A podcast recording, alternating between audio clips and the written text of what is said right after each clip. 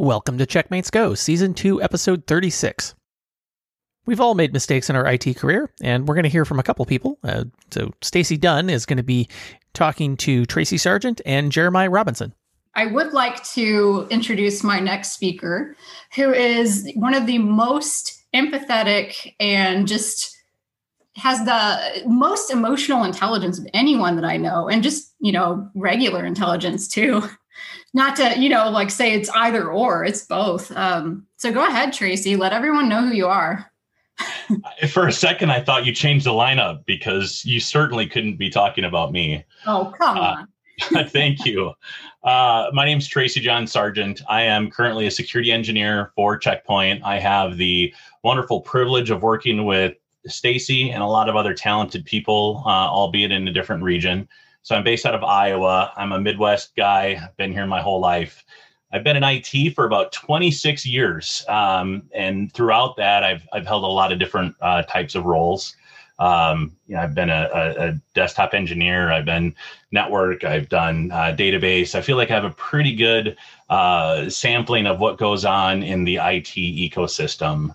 And when Stacy asked me to come up with a horror story, I kind of searched my brain and went into my deep memory bank and tried to think of like the worst thing that's happened or the the worst uh, memory that I have, and I came up with this. Um, a few years ago, uh, I worked for a privately held manufacturing uh, company uh, that had a very small IT shop. Uh, and when I say small, I think there were six people total uh, in the entire IT organization, and that included the CIO. Uh, I reported to the manager that reported to the CIO, so I was two steps removed, uh, or actually one step removed from the from the CIO. Uh, but I didn't feel comfortable voicing my concerns, and and I say that really just to lay the groundwork for how things actually played out in this scenario, and and how they clearly could have been different uh, if I had had the uh, the gumption to to stand up and actually say something. So being a manufacturing company, there are a number of CNC machinists, a lot of people out on the plant floor, uh, and not so much in terms of physical security. People badged in in the morning, you walk out into the plant floor, and you may not have ever left. Aside from us checking the uh, the logout, um, you know, when you swipe out, we have no idea where you are or what you're doing. So we had a CNC machinist that actually uh, attached uh, a device to one of the CNC machines. Uh, allegedly, it was from uh, the manufacturer. Uh, and this was just kind of a basic network device. Uh, what we found out later is that it had a SIM card inside of it that would allow, in theory, the vendor to gain remote access. So uh, we didn't have an exception policy. Again, small IT shop, you don't really squabble over uh, when people want to do things that go against your better judgment. Uh, if they can justify it from a production or a business perspective, you usually let those things go through. Uh, so we, you know, un, unwillingly allowed this person to attach this device. Uh, and then, of course, in manufacturing, a lot of other businesses, we had some downsizing. Uh, and that particular CNC machinist was let go. Apparently, was not happy about being let go and uh, the next thing we know, there's an undisclosed amount of material that had been uh, wasted. It was essentially destroyed because the uh, CNC job that was sent was somehow corrupted. It had been altered. Uh, and, you know, doing our forensics, my attempt to do forensics, we found out that that person had actually used uh, the SIM card to gain remote access to this networking device uh, and access the CNC files, which was his skill and made some changes uh, because he wanted to get back at his manufacturing uh, employer for letting him go. He felt like that was uh, he was somehow wronged in in the business decision to let him go. So uh, we we had to go through all of this. Uh, you know, you do the forensics, you explain to uh, management what happened. Uh, usually, someone is going to pay the price, right? These types of things, uh, someone usually loses their job, but uh, surprisingly, that didn't happen. Uh, the CIO really liked my manager and felt that uh, his optimism and his uh, uh, willingness to always see the best in people um, and and did not want to acknowledge that you know your biggest threat is your internal uh, resources. So uh, he was able to keep his job, uh, but I ultimately tried to argue with the owners that we should implement some security basic things, right? NAC, do some network access control. You know, this is, you know, quite a few years ago. So IoT and OT discovery wasn't really a thing uh, back then, but we could have uh, found some solutions that allowed us to detect what was actually on the network and what types of uh, IoT devices were there. Uh, but despite you know the the money that it cost them, they were still unwilling to fund uh, anything uh, security related. no CISO, no security analyst, network engineer was essentially responsible for all security. Uh, and uh, when I left that company, they still had not implemented any tools or things that would actually prevent something like that from happening. I think the the lesson here, there's many of them, right? Uh, the, the, there was a local admin on the account that should never have been allowed to, to happen. Um, their process for assessing uh, the, tools that they used, including the network hardware, was always low cost provider. Uh, they didn't really take an analytic approach to identifying what their needs were. Uh, it was just very basic. You know, we submitted bid requests, and these are the lowest people, and that's usually what they went with. Uh, so that should be a cautionary tale uh, to people listening not to go with low cost provider. Uh, take a look at what you actually need uh, and make sure that that tool uh, can provide that. Um, and you know, really. you know, try to put policies in place. there should be an official exception policy you know, there are a number of people that lost their jobs. There was no documentation. There was no way to really trace back what had happened. Uh, you know, we really only got lucky in narrowing down the CNC machine when we identified uh, that it was the one that had produced all these uh, uh faulty parts um, that that cost the company quite a bit of money. So uh, I, I, think that that should be scary for everyone to know that that stuff still exists. It happens every day uh, in companies, both big and small. Uh, and so we hopefully will learn from these lessons and, and not uh, make the same mistakes. I am like hyperventilating, I swear. Some of these like that is that is such a good story about insider threat you know detailing that. And about like revenge. It's not something that a lot of people really consider. That's mm-hmm. always on the table and that's always an option. Uh, i know it's something that joe and i used to talk about too is like how to detect you know what someone might do because you never really know. It's kind of you know you have to implement that sort of zero trust atmosphere too. And i don't even think that was a, a thought at that time and it's so great that we're sharing like all these you know real life and really raw stories in a way that's like really valuable and helpful um and uh, you know the next valuable and helpful person who i like to consider a wizard of narration uh, specifically is jeremiah Thank you, Stacy. I'm Jeremiah Robinson. I am a security engineer for a financial company now. Um, back when this happened, I was a network admin slash sysadmin uh, for a, a company. I, I, swear I must have worked with Tracy and didn't know it. Uh, we didn't spend any money on anything that we could avoid.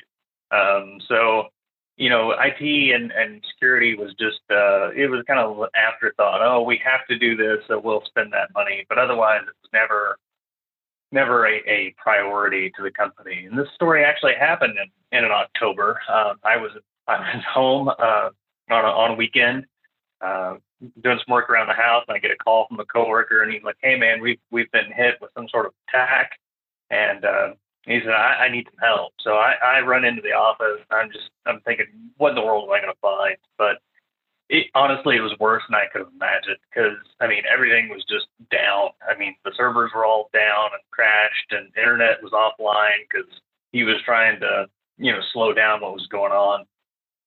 So we started just kind of combing through what was what was even available, if anything could be salvaged, and I managed to find an AD controller that somehow hadn't been touched. Uh, so we we took it and reassumed the FSMO roles, and we started pulling domain functionality back up.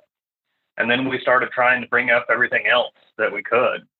Um, turns out pretty much nothing was salvageable. Um, all the servers had been crashed and and the uh, discs were wiped and uh, it was just catastrophic. So we started pulling in all the tapes. We had to go find the last month uh, backups and load those up. And we're trying to restore, you know, a whole server. And uh, that's when we realized, hey, our our tape backups are set for uh, file level and not block level. So we've got to rebuild the server first, and we, you know, spend 10 or 12 hours rebuilding a couple servers, getting them all patched, and then we start restoring the files. And uh, about 12 hours in, after all the all the files are restored, uh, the server's been really flaky, and we can't figure out why. And uh, we're like, oh well, maybe it's just got a bunch of sessions open and stuff from from uh, the file restore. So let's let's reboot the thing, and it just blue screens. So we're like, what what in the world happened? Uh, so we go back to the the tape backup options, and we see that you know we'd we'd restored the system state of the old server on top of the new server, so it made it unstable. So we rebuilt it again, and uh, then we after another about 12 hours, and we're a couple of days later than we expected to be at this point. Um, we were able to get everything back up on that server, and uh, so then we started looking at individual desktops because we're afraid, hey, we don't know how how rampant this virus has been. You know what all it's going to have touched, and everybody, you know, at the company just left their system on all night over the weekend. You know, never shut it down or reboot it unless they had to. So uh, we're worried about you know a reinfection of the server that we've got up. So we go through the building and just start shutting everything down and unplugging it. About 300 systems, and uh, then uh, once we get everything offline and we're we're you know reasonably certain that nothing else can reinfect our our gear that we do have working, we just load up a whole bunch of flash drives with all the all the virus scanners and everything we can think of, and just start going system by system throughout the office and loading it up one at a time and, and running the scanners to see, you know, if, if the system's clean, if it has anything left on it, plug it back in so people can get back to work. And uh, it, it took several days of going through this to get everything back online. And, uh, you know, uh, it really took a, a, lot of time to restore most of the functionality to the company. And uh, yeah, I, I, know that it took months for everything to come back, but uh, and, and there was a lot of stuff that was just completely lost forever because you know, we didn't really think about uh, any sort of security or, or even basic. I mean, our firewall was just, you know, very basic and no real decent uh, antivirus or anything was in place. So, you know, I, would say the biggest lessons that I learned throughout this thing, um, I mean, there were so many, but um, I got to design and deploy you know, most of the new security measures that we did put in place, uh, which was great because I know without this event happening, we would have never done that. Um, the company would have never spent the money, but they they saw after this catastrophic event that hey, we're going to have to do something at least. Um, so I got a lot of experience in, in setting everything up, and um, I, I, would say that the biggest thing I learned is uh, you know, the old adage of backup, backup, backup, which I agree with, but also, you know, you got to restore, restore, restore, restore, and make sure that your restores are going to work and that you have what you think you have. Yeah, that's a really good point. Um, and I know in terms of backup, you know, we were talking about forensics and stuff like that earlier too. Um, backing up is always important but it's not the only step. And i think that that's another thing that you know we're kind of revealing is that it's this multifaceted thing. It's not just you know one solution. It's not just one thing. You do have to have not only a combination of solutions um, but also you have to have user education. You have to have a certain level of awareness and access control vendor management all these things work together under the same umbrella um, and it's a lot of I, and I've, I've found this to be true a lot of companies think that oh you know i have a firewall that's enough, right? And it's like, no, you know, Joe mentioned makeshift firewalls. You're mentioning like stuff that's, you know, you kind of just cobble it together and that doesn't really work. You have to have something that's enterprise grade for an enterprise.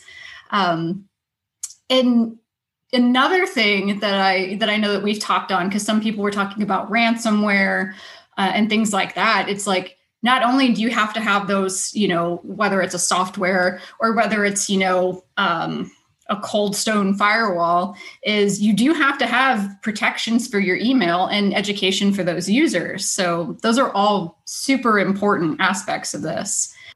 Thanks for listening to Checkmates Go. Subscribe in your favorite podcast app, give us a rating and review, and share with your colleagues on social media. Thanks for listening.